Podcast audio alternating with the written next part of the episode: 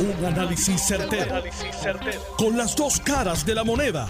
Donde los que saben no tienen miedo a venir. tienen miedo a venir. Esto es el podcast de Análisis 630 con Enrique Quique Cruz. Hola, mis queridas amigas, amigos. Buenas tardes. Hoy es lunes 2 de noviembre del 2020 a menos de 16 horas para que abran los colegios a menos de 16 horas para arrancar aquí a votar. Los colegios abren desde las 9 de la mañana. Los colegios van a tener todas las medidas de seguridad, todas las medidas salubristas. Es recomendable que usted lleve su mascarilla o que lleve varias mascarillas por si acaso hay fila. Yo entiendo que va a haber menos tumulto, que va a haber menos gente, que va a haber menos fila, porque ya de manera adelantada han votado más de 200 mil personas. Así que eso se lo podemos restar al tráfico de mañana. Mañana los colegios van a estar abiertos una hora más, desde las 9 de la mañana hasta las 5 de la tarde. Así que se lleva su hand sanitizer o su botellita de alcohol, no del de beber, sino el alcohol medicinal este se molesta conmigo, bendito. Y usted va con la calma y la paciencia a votar por ahí. Si usted está trabajando, se supone que su patrono le dé dos horitas para que vaya a votar. Y todo debe de correr de manera ágil, de manera tranquila. Los maletines están listos, las rutas están listas, todo está listo. Quizás donde haya un poco de atraso sea en el conteo. Pero, pero, pero, es importante que nos preparemos mentalmente y eh, tomemos las cosas con calma. Miren, ha sido una campaña intensa por lo corto del tiempo, por lo atropellado. Y yo creo que lo primero que haga una legislatura, no importa del partido que sea, con el gobernante que sea, es enmendar la dichosa ley esa que nos dejaron los populares, dentro de todas las cosas malas que los populares nos dejaron con tanto impuesto, con tantas cruditas, con tanto aumento del IBU, con todo lo negativo que nos han dejado, nos dejaron una ley de primaria que es abusiva, es atropellante y eso hay que cambiarlo. Eso debería ser en noviembre del año anterior de las elecciones, punto. Y eso todos los partidos deben estar abiertos a cambiar eso. Eso fue una jaibería de los populares y hay que eliminar eso. Los mismos populares deberían de comenzar y eliminar eso. Miren lo que ha pasado. Carmen Yulín dice que va a votar por Juan Dalmao. Eduardo Batia no se sabe dónde está ni se oye nada de él. Han dejado a Charlie solo. Bueno, con Aníbal. Y usted tiene la situación de que esto ha sido demasiado atropellado. Uno ve los candidatos cansados, uno ve los candidatos que le dicen a uno, ya yo quiero irme para casa a descansar, esos son los que saben que van a perder. Y uno tiene que mirar esta situación y ver cómo la mejora para la próxima. Yo espero que dentro de los próximos minutos la presidenta alterna de la Comisión Estatal de Elecciones, como lo hizo el jueves y como lo hizo el viernes, me dio una llamadita hoy y espero hablar con ella mañana después de las 6 y 30 de la tarde. Si el presidente me quiere llamar, no tengo ningún problema, con él no he hablado todavía. Pero son dos personas a las cuales yo, aunque se cometan errores, eh, tengo que tengo que darle el mérito de que ellos se metieron en medio de un bollete, en medio de un desastre y lo han hecho muy bien. De que van a ocurrir situaciones, sí van a ocurrir situaciones, pero todo va a estar mejor que antes de cuando ellos entraron. Y ese mérito, esas dos personas se lo ganaron en el momento en que dijeron aquí estoy presente para meterle leña a esto, para resolver todo este revolú y echar este sistema para adelante. Así que eh, eso es algo que, que, hay que reconocer y dialogar con ellos para que nos mantengan al tanto. Y es bueno que mantengan al tanto al pueblo de Puerto Rico de cómo van los sistemas, de cómo van los procesos, porque ya estamos a menos de 15, a menos de 16 horas, a 15 horas y pico de que los colegios abran. Cambiándoles el tema, Alexandra Lúgaro había dicho que antes de que el día viniera el día de las elecciones, ella iba a anunciar cuál era su gabinete. Y se tomó, podríamos decir que hasta cierto punto, un atrevimiento en decir que el movimiento Victoria Ciudadana, quería a Juan Dalmau, que es el candidato a la gobernación por el Partido Independentista puertorriqueño, que lo querían como secretario de Estado. Eso tiene varias connotaciones, porque le, le, le rebaja, le rebaja a Juan su carácter de candidato a la gobernación. Juan y ella están al mismo nivel porque ambos son candidatos a la gobernación. Y Juan no es menos que ella, al igual que ella no es menos que él. Pero ella, en, dentro de sus huestes, y eso también se puede interpretar o se puede analizar como que Juan ha hecho mella entre los independentistas y soberanistas que militaban en el partido, en el movimiento Victoria Ciudadana y que han regresado o que él ha reclutado nuevas caras, nuevos votos al Partido Independentista puertorriqueño. Y entonces Alexandra Lúgaro, como una estrategia, dice, pues si yo gano, él sería el segundo en mando, tratando también de pescar o de recuperar los que se hayan ido. Miren, hay innumerables maneras de interpretar eso. Lo que sí es, que no es sujeto a interpretación, es que detrás de todo hay una estrategia política para buscar el voto.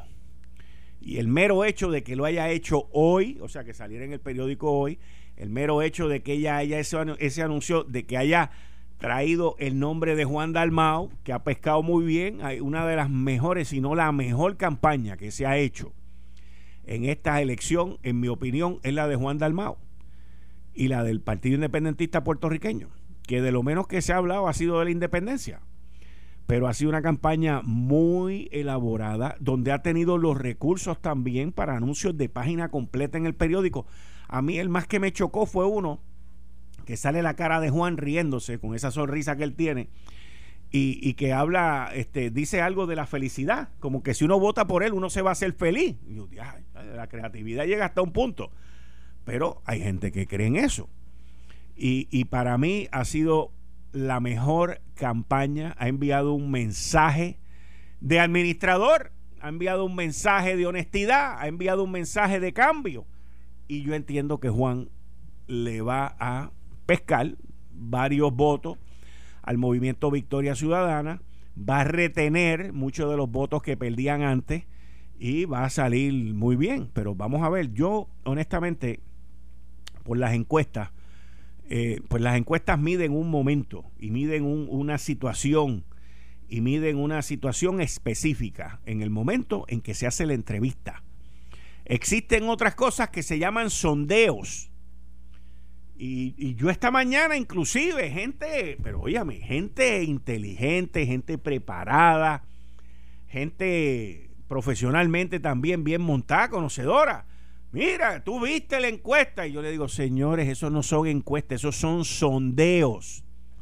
Y para esos sondeos existen bancos de gente en India, en Perú, en Chile, en Japón, en, en, en Arabia Saudita que usted los contrata y por darle un clic te cobran 50 centavos, una peseta, qué sé yo lo que cobran, porque no estoy metido en eso.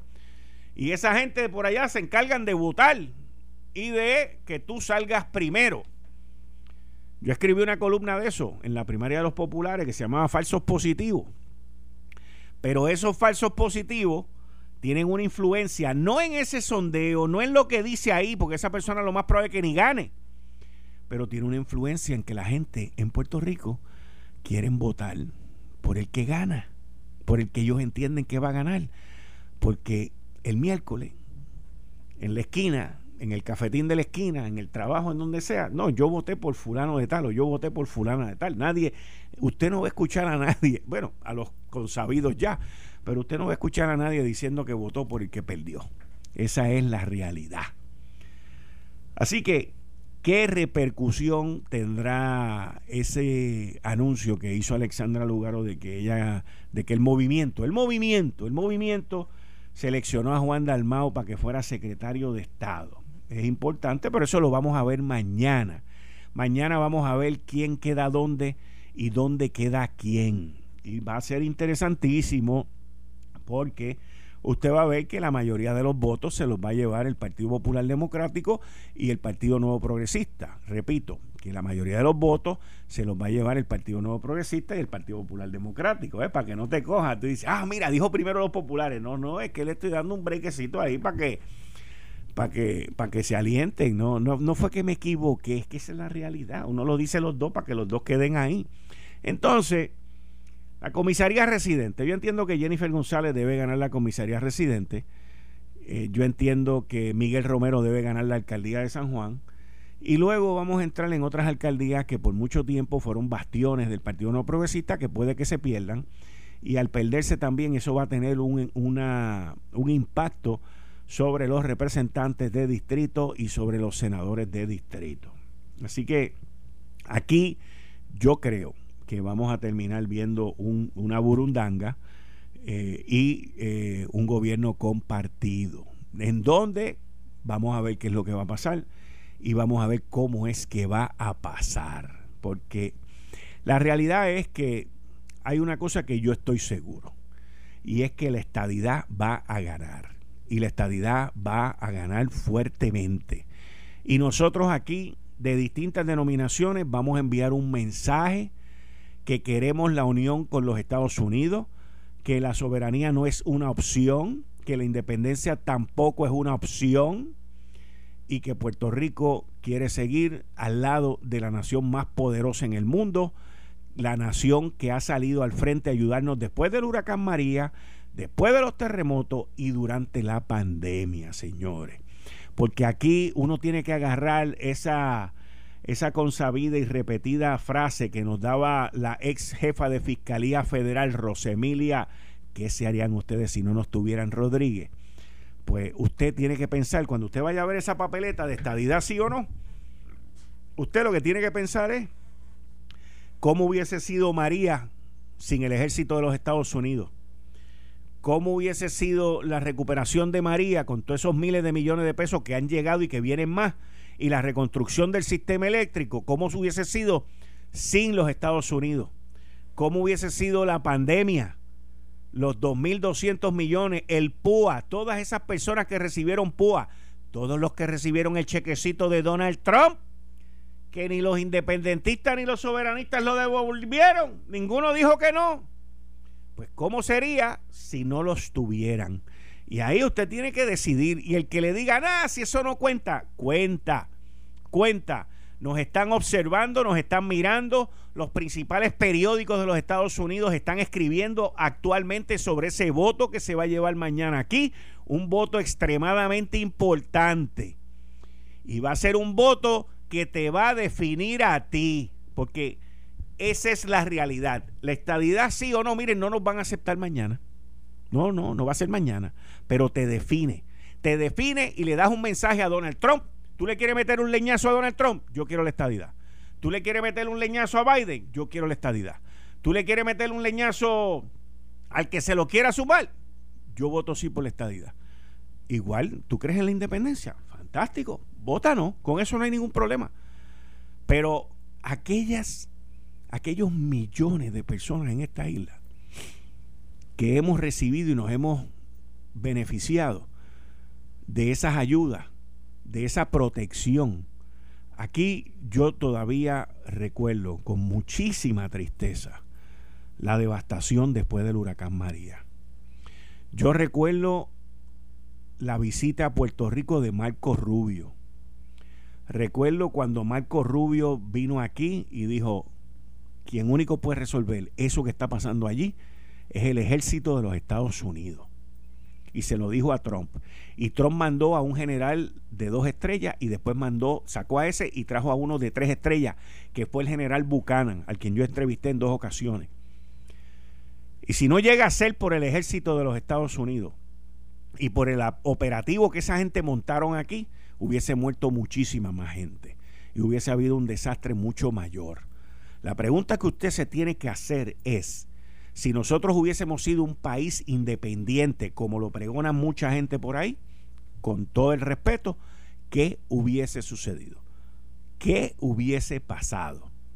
Pues mire, hubiésemos estado solos por varias semanas. hubiésemos estado estrellados por varios meses. Todavía varios sectores inclusive estarían completamente apagados. Y la corrupción hubiese sido mil veces peor de lo que es ahora.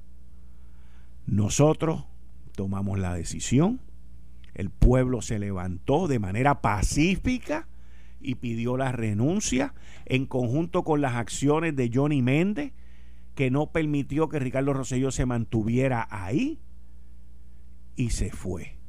Y entró Wanda Vázquez. Entró Pedro Luis y después entró Wanda Vázquez. Y Wanda Vázquez termina ahora su mandato constitucional. Por eso es que yo desde el primer día la he llamado la gobernadora constitucional. Y estaremos agradecidos por eso que ella hizo. Igual que estoy agradecido de los de la Comisión Estatal de Elecciones. Igual que estoy agradecido por todos aquellos que han presentado su eh, voluntarismo. Voluntarismo ¿Ya? Pues dale, coge lo que me voy. Eh, estás escuchando el podcast de Noti1. Análisis 630 con Enrique Quique Cruz.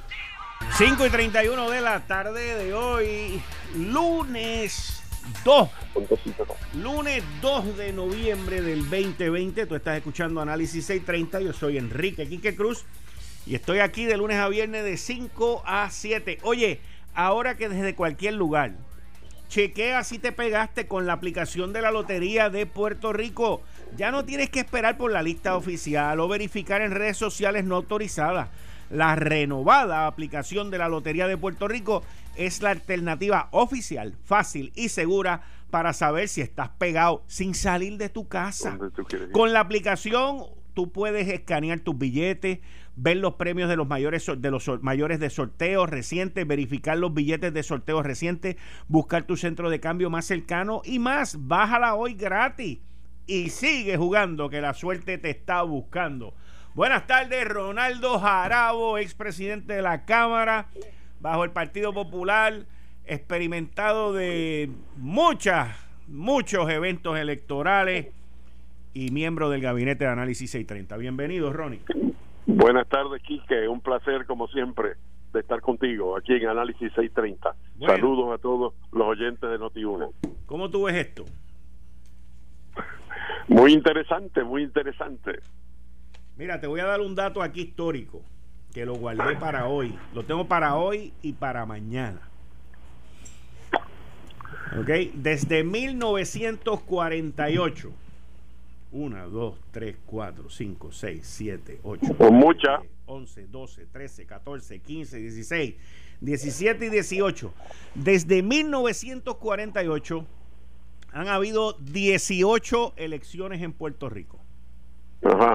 Las primeras 5, que fueron 4 de Muñoz Marín y una de Roberto Sánchez Vilella en el 1964, esas primeras 5 se ganaron por 59% o más, hasta llegar al punto pico que fue la segunda elección de 1952 de Muñoz Marín, que se ganó con un por ciento de 64.9. Esas primeras cinco elecciones, del 48 al 64, todas populares, se ganaron de 58.2 hasta 64.9.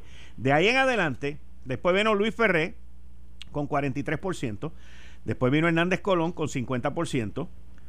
Y después hasta Pedro Rosselló, que ganó con 51%, y Luis Fortuño con 52.8%. Todos los demás eventos electorales se han ganado por menos de 48%. Bueno, esa es la estadística electoral que yo conozco. Eh, lo importante es conocer las causas, las razones para que eso sea así. Eh, anteriormente había un partido político dominante, ampliamente eh, dominante, que ganó todas las elecciones desde el 44 al 68 eh, y en el año 68 se divide esa fuerza eh, y gana por primera vez don Luis Ferrer, gana otro partido que no sea el Partido Popular y Posteriormente, tú dices que Hernández Colón gana con 50%, ganó por 95 mil votos de ventaja, porque reunificó el partido y el partido todavía seguía siendo la fuerza dominante. Entonces, en el año 76, es cuando empieza eh, eh, esta alternación entre las fuerzas políticas grandes. cuando Romero Barceló gana en el 76, repite en el 80, pero solamente por 3.000 votos, perdiendo la legislatura, tiene un gobierno dividido en el 80 y, y ahora lo que tienes es una nivelación de fuerzas de la elección típica, eh, pues se ha ganado por 50 y pico de mil votos y las atípicas se han ganado por 3 mil votos, por 11 mil 500 votos o por 75 mil votos 130 mil votos y 225 mil votos, ¿verdad? Esta pues, tiene la peculiaridad que hay muchas fuerzas compitiendo. Tienes cinco eh, partidos y seis candidatos a la gobernación.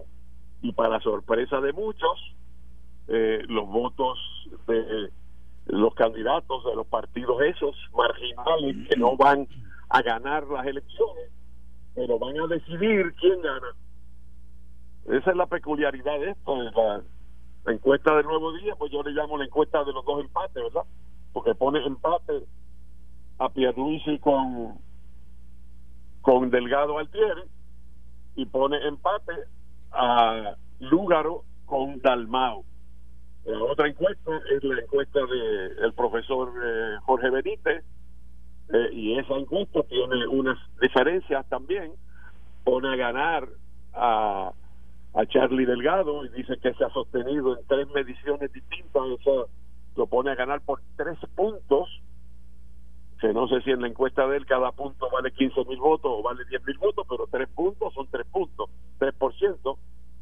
Eh, y, y le da 15% a Dalmao y eso, eso sería una cosa que dislocaría totalmente eh, las mediciones y los patrones electorales que el PIB sacara el 15% de los votos y que la Lúgaro sacara 11, por ejemplo, y que el proyecto de sacara 3 o 4%, pues eso ya es un, una ruptura con los patrones electorales históricos. Y, y entonces provoca que de los partidos dominantes que se han alternado en el poder, ninguno de los dos llega a 40%, excepto en las candidaturas de comisionados residentes, donde Jennifer corre por encima del partido, ha corrido siempre por encima de su partido y de su candidato a gobernador, y el candidato alcalde de San Juan también se proyecta muy sólido. Eh, de manera que con esas dos excepciones, eh, en el resto del cuadro no se sabe lo que va a pasar y sobre todo en la legislatura, en una elección que no sea una elección abierta, y debo subrayar eso, en una elección nivelada, puede que gane el candidato a gobernador de un partido y la legislatura haya mayoría del otro partido. Por lo menos en el Senado sería más probable. Si el Partido Popular ganase en el Senado cinco distritos, aunque se cuelgue un candidato por acumulación, como se le colgaría también al PNP, porque los dos postularon seis, cada uno mete cinco y el Partido Independentista elige el número once. Bueno, te pregunto, mañana, ¿gana Charlie o gana Pedro? Yo no sé. Muy bien. Yo, Así. Como analista te contesto. Yo yo sí, sí, como analista. No, no, eso es lo que yo estoy pidiendo, como analista. Sí, yo no. Yo ¿Y, creo que ¿y el Senado lo pierde el Partido Nuevo Progresista o lo gana? Los, perdóname, volviendo a la pregunta anterior, los dos candidatos dominantes están prediciendo que ellos tienen la mayoría. ¿Y el Senado PNP, qué tú crees que pase? Pues eso es lo que te estaba explicando, Quique te estaba explicando que en una elección nivelada puede pasar cualquier cosa. Está bien. Porque, porque, porque si los dos partidos, Popular y PNP, pierden, se les cuelga un candidato por acumulación a cada uno, la elección, la, la mayoría la va a decidir quién ganó cinco distritos en vez de cuatro. Ronnie. Son ocho distritos senatoriales. Ronnie, mañana yo voy a estar aquí desde las 6 y 30 de la tarde. Espero contar con tu ayuda y llamarte para que compartamos qué es lo que está pasando, ¿ok? ¿Vas a estar ahí mañana? Sí, voy a estar aquí. Así que cuento contigo por teléfono. Mañana, de, de 6 y 30 pm en adelante. 6 y 30 pm en adelante. Pues cuente conmigo. Pues siempre cuente conmigo. Muchas gracias. Ahí ustedes escucharon a Ronnie Jarabo, que está conmigo aquí todos los lunes. Y ahora tengo a César Loazque, licenciado César Loazque. ¿Cómo está usted? Muy bien, Quique. ¿Y tú? Buenas tardes a todos. Gracias por la invitación. Eh, ya, como tú dijiste hace, dijiste hace un ratito, ¿cuántas horas? menos de 15, menos de 15. No, menos, perdón, menos de 16, menos de 16 horas. Sí.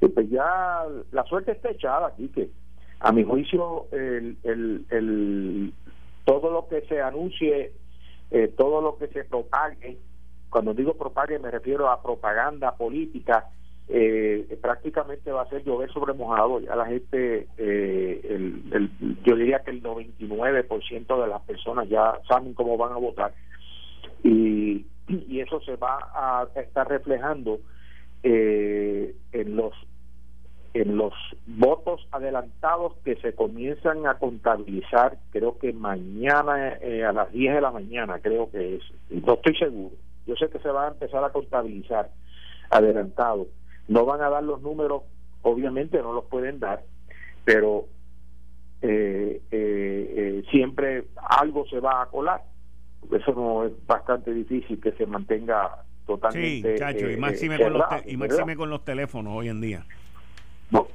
Por eso. Este, y, y, obviamente, y claro, uno tiene que decir, espera, espera, vamos a esperar los números oficiales, eh, pero eh, esos números así extraoficiales eh, casi siempre pintan el cuadro, ¿verdad? De lo que eh, finalmente va a ocurrir. así que yo voy a estar mañana yo voy a estar mañana aquí después de las 6 y 30 pm después de las 6 y 30 pm en la transmisión especial mañana aquí en Noti1 y me gustaría poder, si es posible, contar contigo por teléfono para mantenernos al tanto de cómo van los eventos. Claro, claro que sí. Claro que podemos compartir. Mañana, ¿quién gana? Pues yo me voy a refugiar bajo el manto de como analista, ¿verdad? Ajá, como analista, como analista. Como analista, bajo el manto de, de Ronnie, del buen amigo Ronnie Jarago eh, uno tiene que mantener un poco de, la de, balance, ¿no? Eh, yo lo veo bien cerrado, Quique.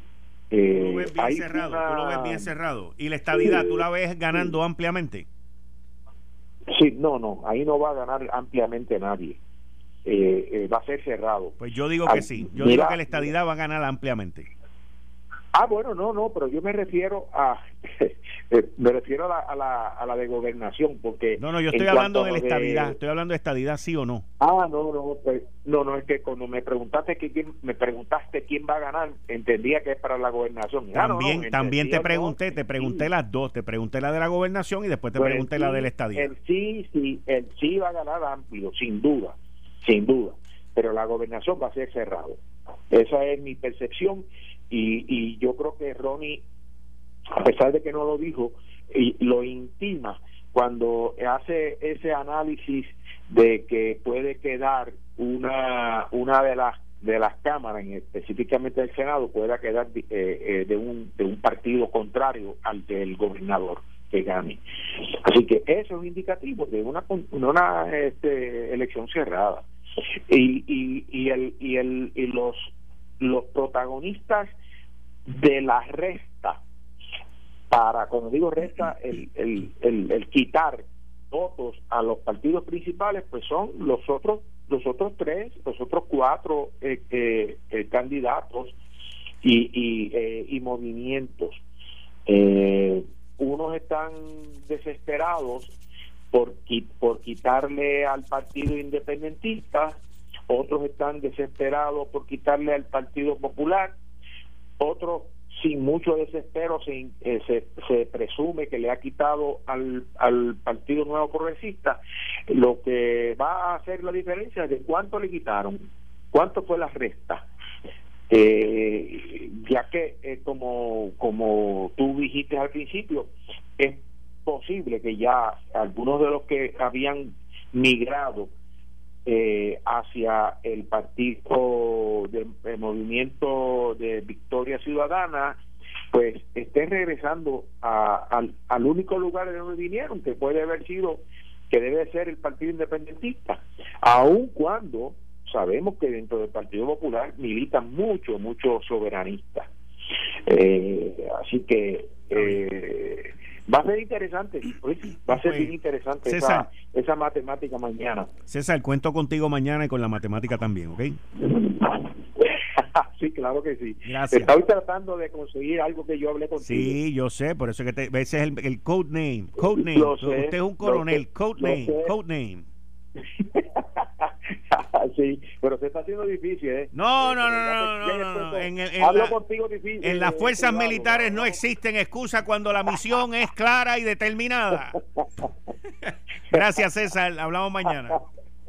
Un abrazo. Adiós, muchas gracias. Ustedes escucharon ahí a César Vázquez, Jorge Elguera, analista con nosotros, economista. Buenas tardes, Jorge. Bienvenido aquí a Análisis 630 y muchas gracias siempre por tenerte aquí.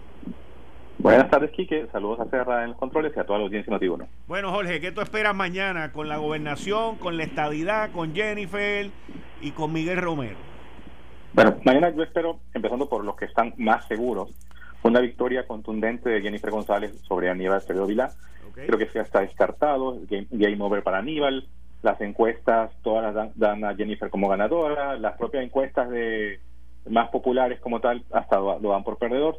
no hay manera ya que Jennifer González pueda perder las elecciones y creo que es un triunfo eh, necesario para el Partido Progresista después de todos esos cuatro años de problemas. Y a la misma vez, es, este, quizá la despedida de Aníbal Acevedo Vilá dentro como un, eh, un, personaje importante en la política puertorriqueña. Eh, en cuanto al, al plebiscito, entiendo que él sí va a ganar, probablemente con un 55%, eh, quizás un poco más.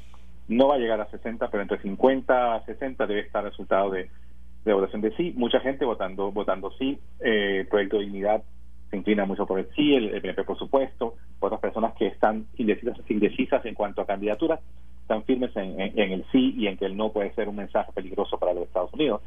Y en cuanto a, a municipio de San Juan, entiendo que hay una victoria también eh, de no podría decirte por cuánta cantidad de votos, pero entiendo que es una victoria quizá entre 3 a 5 puntos con, con Miguel Natal. No tan amplia, pero no tan cerrada tampoco. O sea que Miguel y este Jennifer deben este, ganar sus elecciones respectivamente, igual que sí. En el caso de Pedro Pierluisi contra Charlie Delgado, logró una victoria de Pedro Pierluisi por un margen estrecho, eh, quizá entre dos a cuatro puntos, no más de eso, quizá puede ser como el caso de las últimas elecciones que hemos tenido, la del 2012, donde, donde Alejandro García Padilla ganó por 10.000 votos, o la del, del 2016, donde se ganó por 47.000 votos, creo, y tras de dos puntos con 90% eh, menos 1%. No hay manera que sea más eh, mucho más amplia que ella. Va a ser excelente cerrada. Te podría decir que Pérez Felici puede ganar entre 1 a 4 puntos, entre 1 a 4% de ventaja, pero realmente el momentum está con él y con la candidatura de, del Partido No Progresista. esa es mi apuesta, pero todo puede pasar. Todo puede pasar y ni quiero pensar que gana Felici, pero todo puede pasar. ¿Cómo tuviste el que Lúgaro dijese que Movimiento Victoria Ciudadana querían a Juan Dalmau como secretario de Estado? Bueno, yo es una movida interesante del lugar de poder decir que vota por mí porque si votas por por este por Dalmau es posible que pierdan y el, el partidismo va, a ganar de nuevo, mientras que si votas por mí eh, tu candidato va a estar en mi, en mi en mi plancha, no va a estar en mi gabinete, lo cual automáticamente pues este, eh, Dalmau rechazó porque es un intento de ganar votos a, costillas, a espaldas la candidatura de, de, de Dalmau lo que no es práctico. Yo veo a, ambos partidos en una guerra por el tercer lugar, en los cuales está, las encuestas están totalmente divididas. Yo he visto encuestas que ponen a Dalmau ganando al lugar y otras encuestas que ponen al lugar o ganando a Dalmau.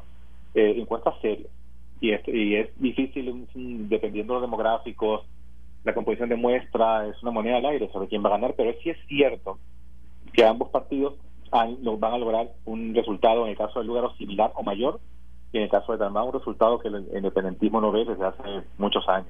Y, es, y eso también contribuye a lo que hemos venido diciendo, a probar que hay una crisis seria de los partidos políticos tradicionales, tanto en el PNP como en el PPD, lo dijimos, de acuerdo que en el 2016 dijimos que no iba a haber mucho voto melón, que el lugar iba a sacar su 11%, mientras todo el mundo decía que eso no iba a pasar, nosotros lo dijimos en tu programa hace cuatro años. Y esto es igual, no va a haber voto melón. Lo único problema que puede tener el PNP es el Partido de Dignidad, donde sí hay mucha gente de PNP más que el Partido Popular, pero también hay unos cuantos populares.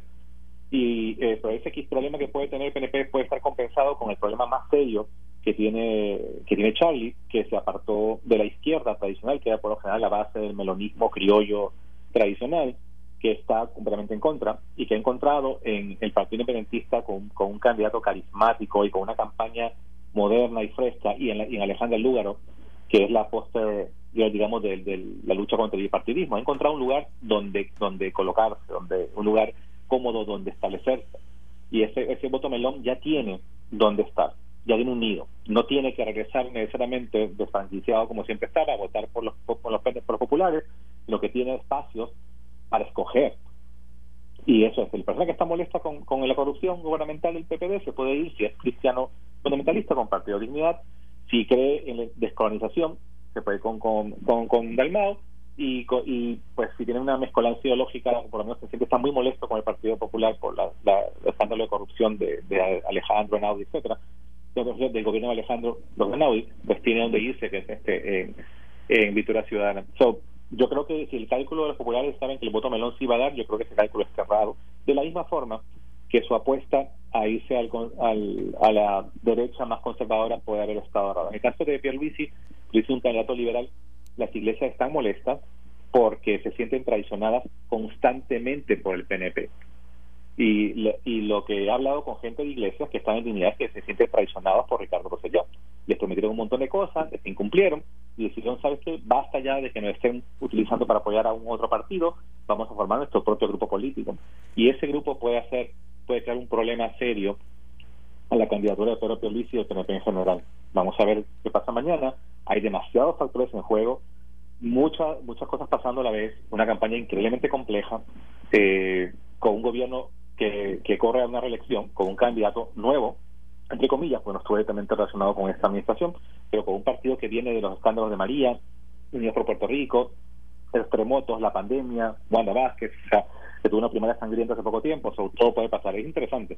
Pero si ahora lo que quiero decir es que si el PNP gana, es un milagro realmente. Normalmente en teoría política o en historia política los partidos se cambian de cuando pasa lo que ha pasado estos cuatro años. Sí. Pero acá vienen dos factores interesantes que los quiero decir ahora. Normalmente eso sería lo que lo que debería pasar. nadie podría apostar al PNP en julio del 2019. Pero ha pasado algo. La gente sacó a Ricardo Rosselló. Ricardo Rosselló no está yendo a reelección. Está mandando a uno de sus acólitos nuevos a correr por él. Ricardo, Rosselló fue expulsado de, de, hasta de Puerto Rico por la gente, donde había muchos estadistas en esas marchas multitudinarias fue también su propio partido el que lo amenazó con residenciar, o el partido también contribuyó a sacarlo como tal, al igual que la gente. O sea, la gente entiende que ya se castigó al PNP. Eso es uno. Segundo, lo segundo es que el mismo PNP mandó un mensaje contundente en las primarias. Sabemos que candidatos super favorecidos no salieron tan bien y pasaron sustos. Y en el caso de Wanda Vázquez, la victoria de Pedro Pierluisi fue, fue casi de 20 puntos. So, el mismo PNP también dijo, ok, pues no, Wanda no hizo un buen gobierno, ya la sacamos. Ahora venimos con un PNP más renovado. Y eso es lo que piensa mucha gente que en los cálculos políticos de los populares no ha entrado. O sea, ya Puerto Rico castigó al PNP y el PNP se castigó a sí No solamente eso, no, no solamente todo lo que tú has dicho, lo entiendo y, y, es así, pero en adición a eso, Pierluisi no fue consorte ni compañero de Ricardo Rosselló. Él corrió contra él y dijo que no tenía la experiencia en la, en la primaria y se fueron al palo. O sea, él no era de ese grupo que ahora viene como allá la Kirchner que ahora vino y trajo al otro para que corra. O sea, ese no es el, el la gente ha entendido que el que está corriendo es distinto. Exactamente. Eso, eso es la razón por la que no he podido pegarle tanto a Pedro el, el a, la, a los escándalos de corrupción que han sido unos cuantos, ¿no? Julia Kelleher, los arrestos de, la gente de BDO, etcétera, etcétera, que sí son de esta administración, que están en proceso, no hay una sentencia todavía, no han podido atarlo porque no fue parte de esta administración, él retó al, al, exgobernador en primarias, perdió y ahí regresó al, al, servicio, servicio privado. Eso es así importante. Yo creo que, y lo digo tranquilamente, y lo he dicho a gente PNP, si Pedro hubiera sido ratificado en noviembre, O sea, cuando juramentado. Sí, hubiese sido, estoy de acuerdo, sí. Exacto. Hubiese sido los terremotos, la pandemia, y como siempre pasa, alguien allí hizo un traqueteo que no tiene que ver con él, como pasó con las, las pruebas, como tal pero Felicio no tendría chance en este momento. Pero la tiene precisamente porque no llegó a juramentar y porque no llegó a ser parte de esa administración. Esto fue el, podcast de Notiuno. Análisis 630 con Enrique Quique Cruz. Dale play a tu podcast favorito a través de Apple Podcasts, Spotify, Google Podcasts, Stitcher y notiuno.com.